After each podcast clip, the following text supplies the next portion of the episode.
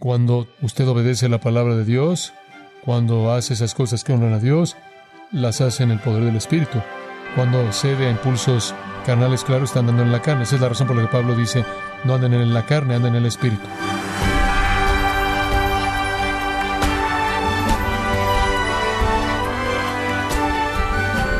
Estamos agradecidos por su sintonía, estimado oyente, en este subprograma, gracias a vosotros, con el pastor John MacArthur. En la iglesia que John pastorea, permite a su congregación hacer preguntas acerca de la Biblia o sobre temas que estén ocupando su mente y de esta forma poder guiarnos por medio de las escrituras, dando una respuesta bíblica. El día de hoy el pastor John MacArthur en la voz del pastor Luis Contreras contestará preguntas que fueron enviadas a él de parte de su iglesia, las cuales esperamos sean de ánimo y bendición para su vida, en esta edición especial titulada Preguntas y Respuestas Bíblicas, en gracia a vosotros. El temor a la muerte hace que la gente se esclava. La gente está aterrada de la muerte y de manera apropiada. Vivimos en una sociedad quizás más temerosa de la muerte que quizás cualquier otra generación previa. Literalmente han sido el enfoque de toda su preparación académica, todo lo que han aprendido filosóficamente probablemente en los últimos 30, 40 años. La vida gira en torno a ellos, que ellos son la persona más importante en su mundo y que su verdad y sus objetivos y sus metas y sus sueños y deseos son la prioridad. De hecho, usted puede tener un Evangelio de la Prosperidad que básicamente dice, solo dile a Dios lo que quieres y Él te lo va a dar. Esta es una cultura muy egoísta. Para ellos, el temor a la muerte parece ser mayor. Entonces usted literalmente puede conquistar una nación entera si puede hacer que teman la muerte y prometerles que va a entrar usted para liberarlos de ese destino terrible. Yo creo que es positivo que esta generación tema la muerte porque creo que deben estarlo. Esta es eh, la generación menos cristiana en la historia de nuestro país. Esta es la generación más atea en la historia de nuestro país. Esta es la generación más irreligiosa.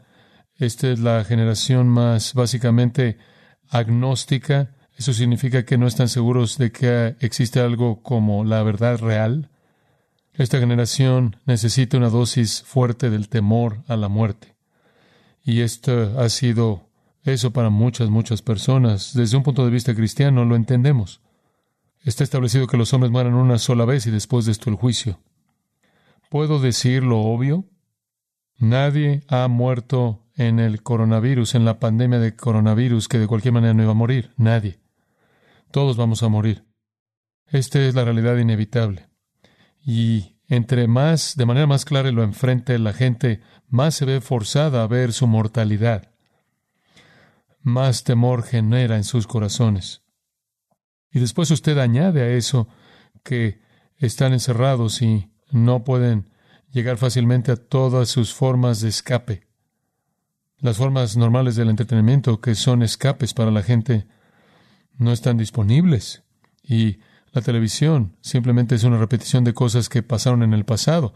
Los deportes, el cual es un escape para una parte enorme de nuestra generación, no está disponible. Entonces, hay una especie de realidad sombria en este momento de nuestra historia que trae la realidad de la muerte con fuerza y poder y de nuevo la gente se da cuenta de que no están en control.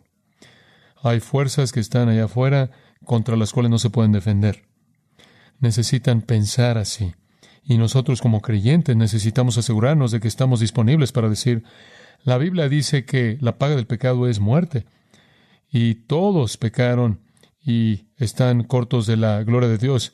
La prueba de la depravación del hombre, la, prueba de la depravación de la pecaminosidad de todo mundo, de la humanidad del hombre, es la muerte. Todo mundo muere, todo mundo.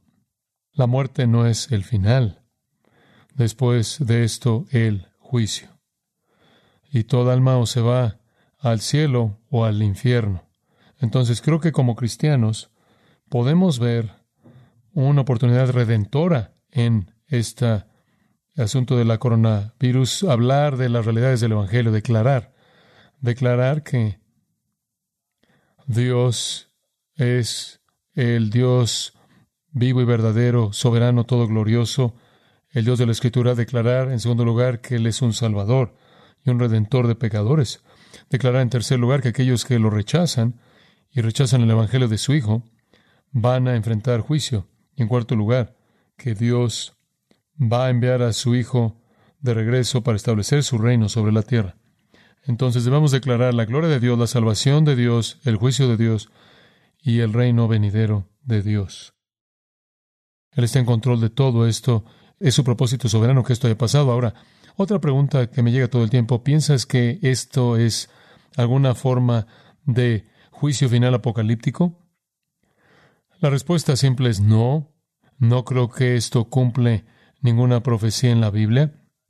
Y no creo que es una forma de juicio final que está apegado al tipo de juicio apocalíptico que viene apenas antes del regreso del Señor Jesucristo. La razón por la que digo esto es porque esos juicios son descritos a detalle en el libro de Apocalipsis, comenzando en Apocalipsis capítulo 6 y hasta el capítulo 19. Usted tiene todos esos juicios que vienen bajo sellos y después trompetas y después copas, juicios de copas y después cada uno de los siete es una forma acelerada de juicio divino en el mundo. Es juicio horrendo. Los cuerpos celestes comienzan a caer del cielo, los ríos comienzan a convertirse en veneno, los mares se vuelven en veneno, cuarta parte de la población del mundo muere en otro punto, la tercera parte de la población del mundo muere. Tiene usted cosas cataclísmicas que solo podrán descritas como juicios divinos sobrenaturales y el mundo jamás ha visto algo así. Ese tipo de cosas esencialmente están definidas en la Biblia como los juicios de Dios viniendo sobre la tierra antes del regreso de Jesucristo. Esos sucederán en un tiempo llamados la tribulación. Está por venir. No estamos en ese tiempo porque ese tiempo comienza con el rapto de la iglesia y cuando el Señor se lleva a su iglesia, el cual es el acontecimiento sin señal, puede venir en cualquier momento, cualquier hora, saca a su iglesia y después los juicios comienzan a venir y como su propia iglesia seremos librados, guardados de la hora de la prueba, dice el libro de Apocalipsis. Entonces, el tipo de cosas de los que usted lee en el libro de Apocalipsis van a pasar después de que la iglesia sea quitada del mundo. Entonces, no podemos ver esto como si algún juicio apocalíptico de Dios está cayendo sobre nosotros. Y permítanme darles otra manera de entender eso. Cuando Dios juzga, cuando Dios trae su juicio final, no va a haber ninguna vacuna, no va a haber alguna medicina que mitigue. Cuando Dios traiga el juicio final, es horrendo. Y si usted quiere una muestra de eso, regresa a Génesis 6 y comienza a leer acerca del diluvio, en donde Dios ahogó a la población entera del mundo, lo cual estaba a millones, librando solo a ocho almas. Cuando Dios determina juzgar, no va a ser por agua, sino que va a ser por fuego, y va a culminar en que el universo entero va a dejar de existir siendo disuelto, como dice Pedro, los elementos se van a disolver, todo va a quemarse. Entonces lo que estamos viendo es el curso normal de la vida en un mundo pecaminoso y corrupto. Todos estamos sujetos a la muerte, todos vamos a morir, no sabemos cuándo, y muchas cosas diferentes pueden eh, hacernos morir por el tiempo que les he estado hablando, decenas de miles de personas ya han muerto. Todos nos dirigimos a la muerte. Esto es simplemente la vida normal. Y algunos preguntan, ¿no hay algún tipo de indicación que estamos acercándonos al fin y al regreso de Cristo, el rapto de la iglesia? Seguro. La globalización, el, el empuje constante para tener un mundo, un mundo, prepara el escenario para que el mundo esté bajo el poder de un gobernante, quien es el anticristo, la idea de que quizás quieran comenzar a rastrearnos con algún tipo de aparato de GPS si necesitamos ser monitoreados porque tenemos ciertas enfermedades o cierta falta de antibióticos o anticuerpos, entonces van a colocar pequeños chips en nosotros para que puedan rastrear, entre comillas, nuestra enfermedad. Eso servirá el propósito del anticristo eh, y la marca de la bestia que va a etiquetar a la gente que va a ser parte de esto. Entonces, el mundo en general está apuntando hacia la globalización hacia mucho control. Y en un acontecimiento como este, cede más control al poder del gobierno. Esta sociedad entera corrió y salió corriendo, huyendo de sus libertades y dijo, si nos proteges vamos a dejar nuestras libertades. Así de rápido puede ser quitada la libertad por el temor de la muerte, aun cuando ese temor no es legítimo. El temor ha trascendido la realidad de esto, lo cual nos da oportunidad para comunicar el Evangelio de Jesucristo y recordarle a la gente que puede sobrevivir esto, pero en últimas vas a morir y después de eso el juicio. Y ahí es en donde podemos traer las buenas noticias de Jesucristo. Ese sería nuestro llamado y oportunidad aquí. Bueno, tengo otras preguntas, algunas otras preguntas, permítanme verlas, gracias por mandarlas. ¿Cómo debemos abordar la comunión durante esta pandemia? La iglesia está pasando a servicios en línea de Justin. Gracias, Justin. Sé que han habido algunas iglesias que tienen comunión en línea. He leído algunas prácticas bastante, ejemplos bastante raros de eso. Escoja tu propia bebida y busca algunas queso y galletas y en cierta manera lo que quieras hacer. El congregarse en torno a la mesa del Señor no es tan simple como comer un pedazo de pan y beber una copa de, de la bebida que tú escojas. La mesa del Señor es una experiencia colectiva de la iglesia. De hecho, en 1 Corintios 11 hay una frase que aparece varias veces. Cuando os congregáis, cuando os reunís. Y Pablo lo dice una y otra vez y después describe la mesa del Señor. De manera clara está diseñada para cuando se congregan, cuando se reúnen. Es un tiempo para la vida colectiva de la iglesia, es un tiempo para rendición de cuentas mutua. Nosotros como individuos necesitamos siempre estar confesando nuestros pecados, y siempre necesitamos estar agradeciéndole al Señor por el sacrificio de Cristo en la cruz, siempre, siempre. Espero que es diario como creyentes recordamos el sacrificio de Cristo hecho por nosotros y la gloria de su resurrección porque morimos en Él, también resucitamos en Él. Esta es la vida para nosotros. Somos adoradores verdaderos, adoramos 24 horas al día, 7 días a la semana, en todos nuestros momentos conscientes, colocamos siempre a Dios antes de nosotros. Como David dijo, vemos toda la vida a través de Él y su gloria, entonces lo adoramos todo el tiempo. También, 1 Juan 9, somos los que estamos confesando nuestros pecados y entonces somos los que, aquellos cuyos pecados están siendo perdonados. Somos adoradores verdaderos, somos los que confiesan verdaderamente y podemos hacer eso y haremos eso y hacemos eso regularmente de manera rutinaria en nuestras vidas porque eso es lo que los cristianos hacen. Los cristianos continuamente dicen, miserable de mí. Al mismo tiempo, celebran el perdón que es de ellos en Cristo.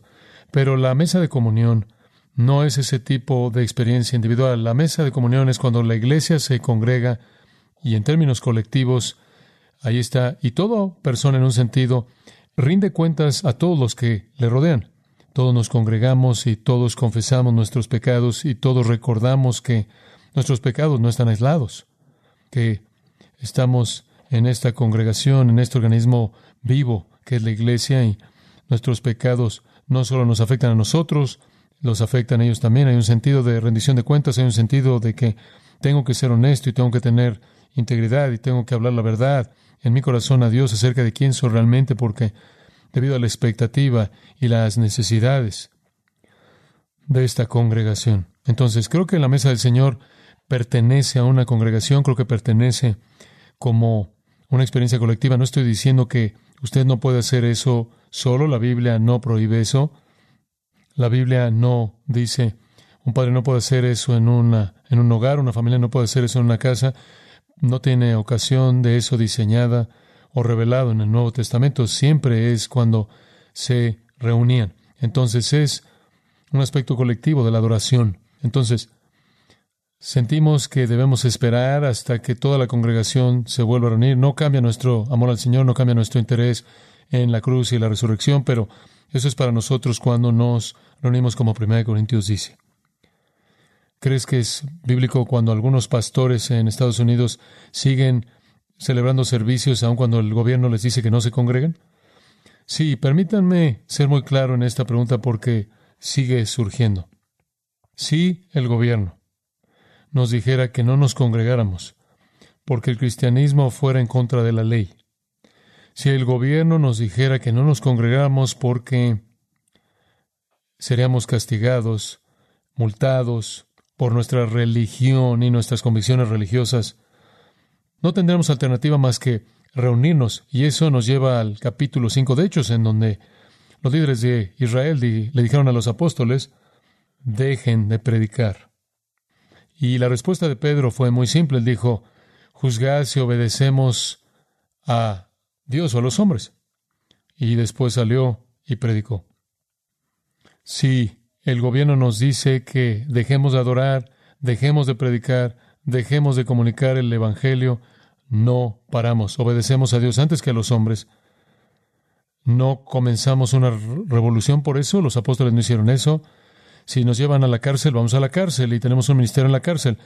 Como el apóstol Pablo dijo, el que yo esté en la cárcel ha contribuido al progreso del Evangelio, entonces no nos rebelamos, no nos rebelamos, no protestamos, jamás vemos a cristianos haciendo eso en el libro de los Hechos. Si fueron perseguidos, fueron fieles en proclamar la verdad del Evangelio de Jesucristo, incluso si los llevaron a la cárcel. Ese ha sido el patrón del cristianismo verdadero a lo largo de todos los siglos. Pero esto no es eso. Podría volverse eso en el futuro. Podrían haber tonos de esto con algunos políticos. Pero este es el gobierno diciendo, por favor hagan esto para la protección de esta sociedad. Esto es para el bienestar mayor de las sociedades, es su objetivo. Esto no es persecución del cristianismo. Esto es decir, conduzcanse de esta manera para que la gente no se enferme y muera.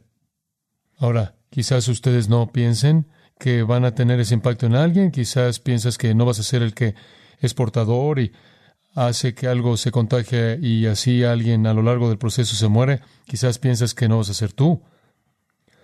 Pero usted no puede desafiar al gobierno y no creo que los pastores deben hacer eso. Usted no puede desafiar al gobierno y decir, vamos a reunirnos de cualquier manera porque Dios nos ha mandado que nos congreguemos. No importa qué daño cometamos contra la vida de la gente. Digo, ¿qué debe caracterizar a los cristianos sino misericordia, compasión, amor, bondad, sacrificio? ¿Cómo está usted haciendo eso si usted desafía esto y se va a reunir y esencialmente dice, no nos importa el asunto de seguridad pública? Usted realmente no debe decir eso. Eso no ayuda la causa del Evangelio lo que ayuda a la causa del Evangelio, es decir, claro, no queremos ser la causa de la tristeza de alguien, la enfermedad de alguien y ciertamente la muerte de alguien. Entonces, con gusto vamos a someternos. Esto es coherente con lo que dice la Escritura. Debemos vivir vidas quieta y reposadamente en la sociedad en la que vivimos. No nos rebelamos, no protestamos, no peleamos contra el gobierno, no estamos molestando, no estamos en marchas, no estamos en manifestaciones, no paramos el tráfico, vivimos vidas quieta y reposadamente y oramos por aquellos que están en la autoridad sobre nosotros y nos sometemos a ellos. En Romanos capítulo 13 Pablo dice, sométanse al gobierno, a las autoridades superiores, pero Pedro añade eso, sométanse al gobernante y al rey, sea quien sea esa autoridad personal sea. He oído a personas decir, bueno, esto no es constitucional. Eso es irrelevante. Eso es completamente irrelevante. Cuando una autoridad te dice que hagas algo y es para el bienestar de la sociedad en general, físicamente eso es lo que haces, porque eso es lo que los cristianos harían. No somos rebeldes y no estamos desafiando y no Estamos desfilando nuestra libertad a expensas de la salud de alguien más. ¿Cómo salimos de eso para comunicar el amor de Cristo? Cuando Jesús vino, básicamente, Él expulsó la enfermedad de Israel. Él fue un sanador. Lo último que la iglesia de Jesucristo querría hacer es ser un grupo de personas que viven desafiando y hacen que alguien se enferme y causen la muerte de alguien. Entonces usted debe alejarse de eso. Entonces, el asunto es tan claro que incluso remontándonos a Richard Baxter en los 1600, Richard Baxter tiene una gran sección en uno de sus libros en donde él dice, si el magistrado, como él lo llama, te pide que te refrenes de congregarte debido a una peste, no te congregas. Por otro lado, si el magistrado trata de forzarte a no congregarte debido a la persecución del cristianismo, te congregas de cualquier manera. Creo que esa es una línea divisoria. ¿Qué consejo pastoral tienes para parejas que están escogiendo entre una ceremonia privada o posponer su ceremonia para que los seres queridos estén presentes? Anónimo. Muy simple. Cásense, cásense y tengan una fiesta después. es ya bastante difícil cuando has hecho ese compromiso. Y por cierto, ahorras mucho dinero y te ayuda a empezar. ¿Y puedo decirles esto? Yo hice una de esas bodas. Esta hermosa pareja joven, esperando casarse en seis semanas, todo se cierra, no se pueden casar. Dijeron, ¿podrías casarnos? Claro, seis semanas antes de tu boda planeada, ¿crees que les gustó eso? Claro, estaban encantados. Se casaron. Vinieron, me reuní con ellos, firmé su licencia de matrimonio, casados. Se acabó. Ante la familia y el Señor. Ahora, yo sé, el matrimonio es lo que importa. Usted puede crear otro acontecimiento u otros eventos futuros, tantos como usted quiera. No hay razón para cancelar un matrimonio. Eso simplemente es difícil para los dos que están listos para unirse. Entonces, mi consejo para ustedes es cásense y ahorren mucho dinero y todo el mundo estará contento. ¿Acaso existe algo tal como el cristiano que no avanza? Cuando un cristiano que profesa a Cristo y no muestra, no muestra crecimiento espiritual, de Robin. Hay dos preguntas ahí. Primera pregunta, ¿existe un cristiano que se estanca? Sí, hay ocasiones en nuestras vidas en los que como cristianos, si te refieres a un cristiano estancado, no hay movimiento, estamos en un lugar plano. No estamos experimentando crecimiento. Quizás pueda ser un tiempo de prueba y aflicción y dificultad.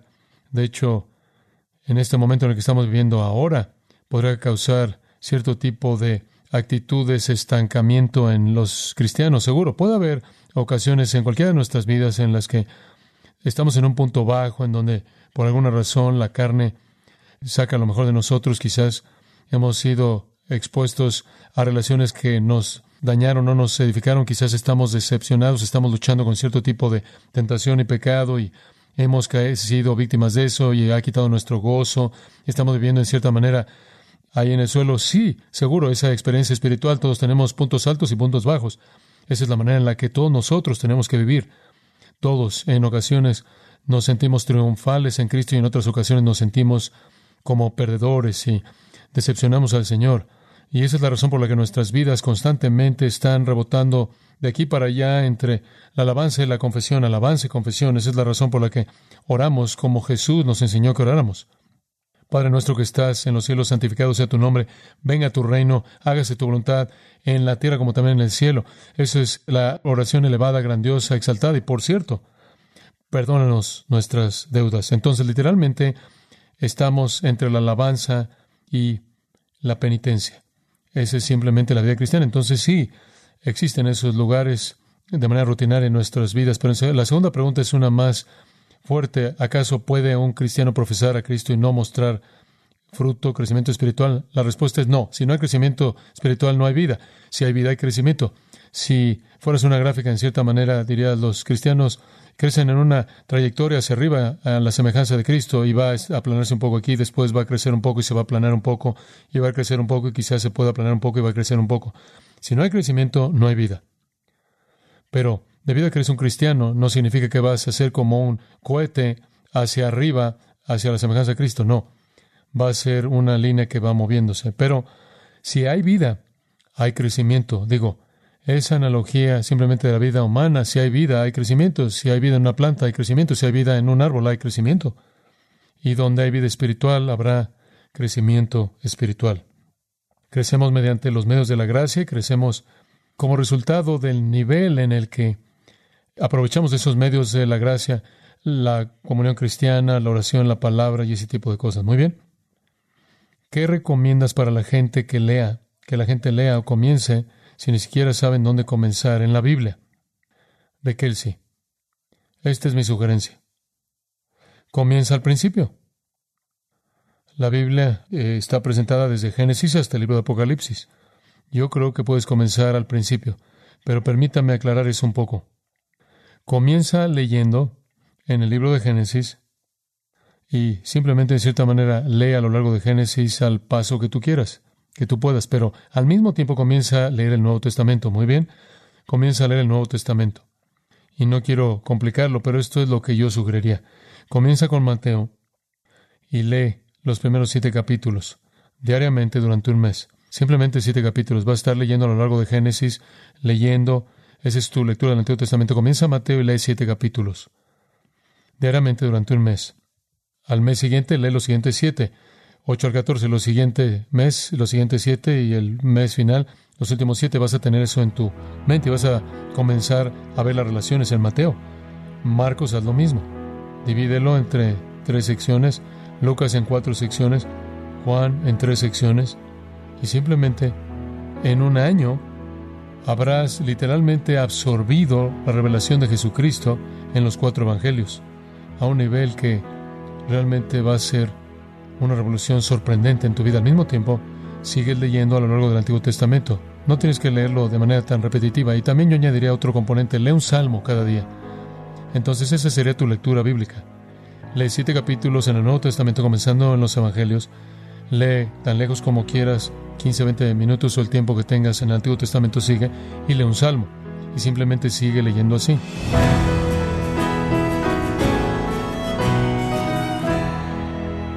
De esta forma, John MacArthur concluyó la primera parte de esta edición especial titulada Preguntas y Respuestas Bíblicas, aquí en Gracia a Vosotros.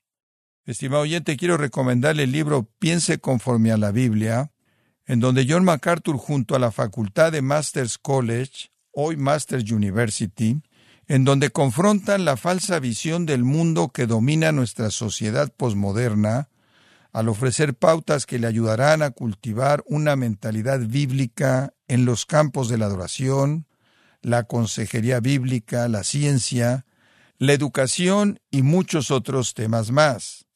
Adquiéralo en la página de gracia.org o en su librería cristiana más cercana.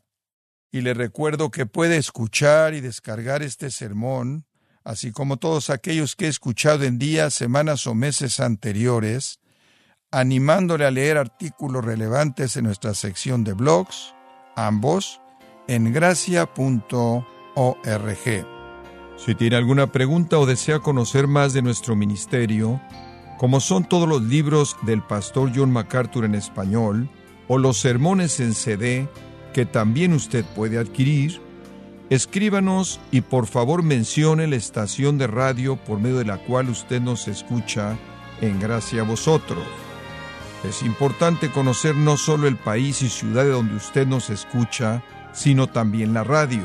Para quienes contactan nuestro ministerio por primera vez, pueden solicitar una copia del mensaje de promoción sin costo alguno, un mensaje por oyente únicamente.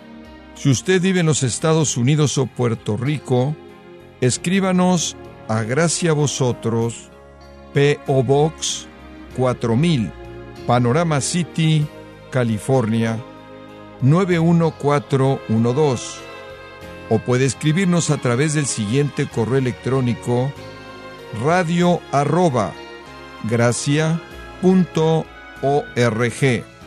Y queremos agradecerle desde el fondo de nuestro corazón su tiempo y sintonía, y en nombre de John MacArthur y del personal de este organismo, invitarle para que nos acompañe en la próxima edición y así juntos continuar desatando la verdad de Dios un versículo a la vez en gracia a vosotros.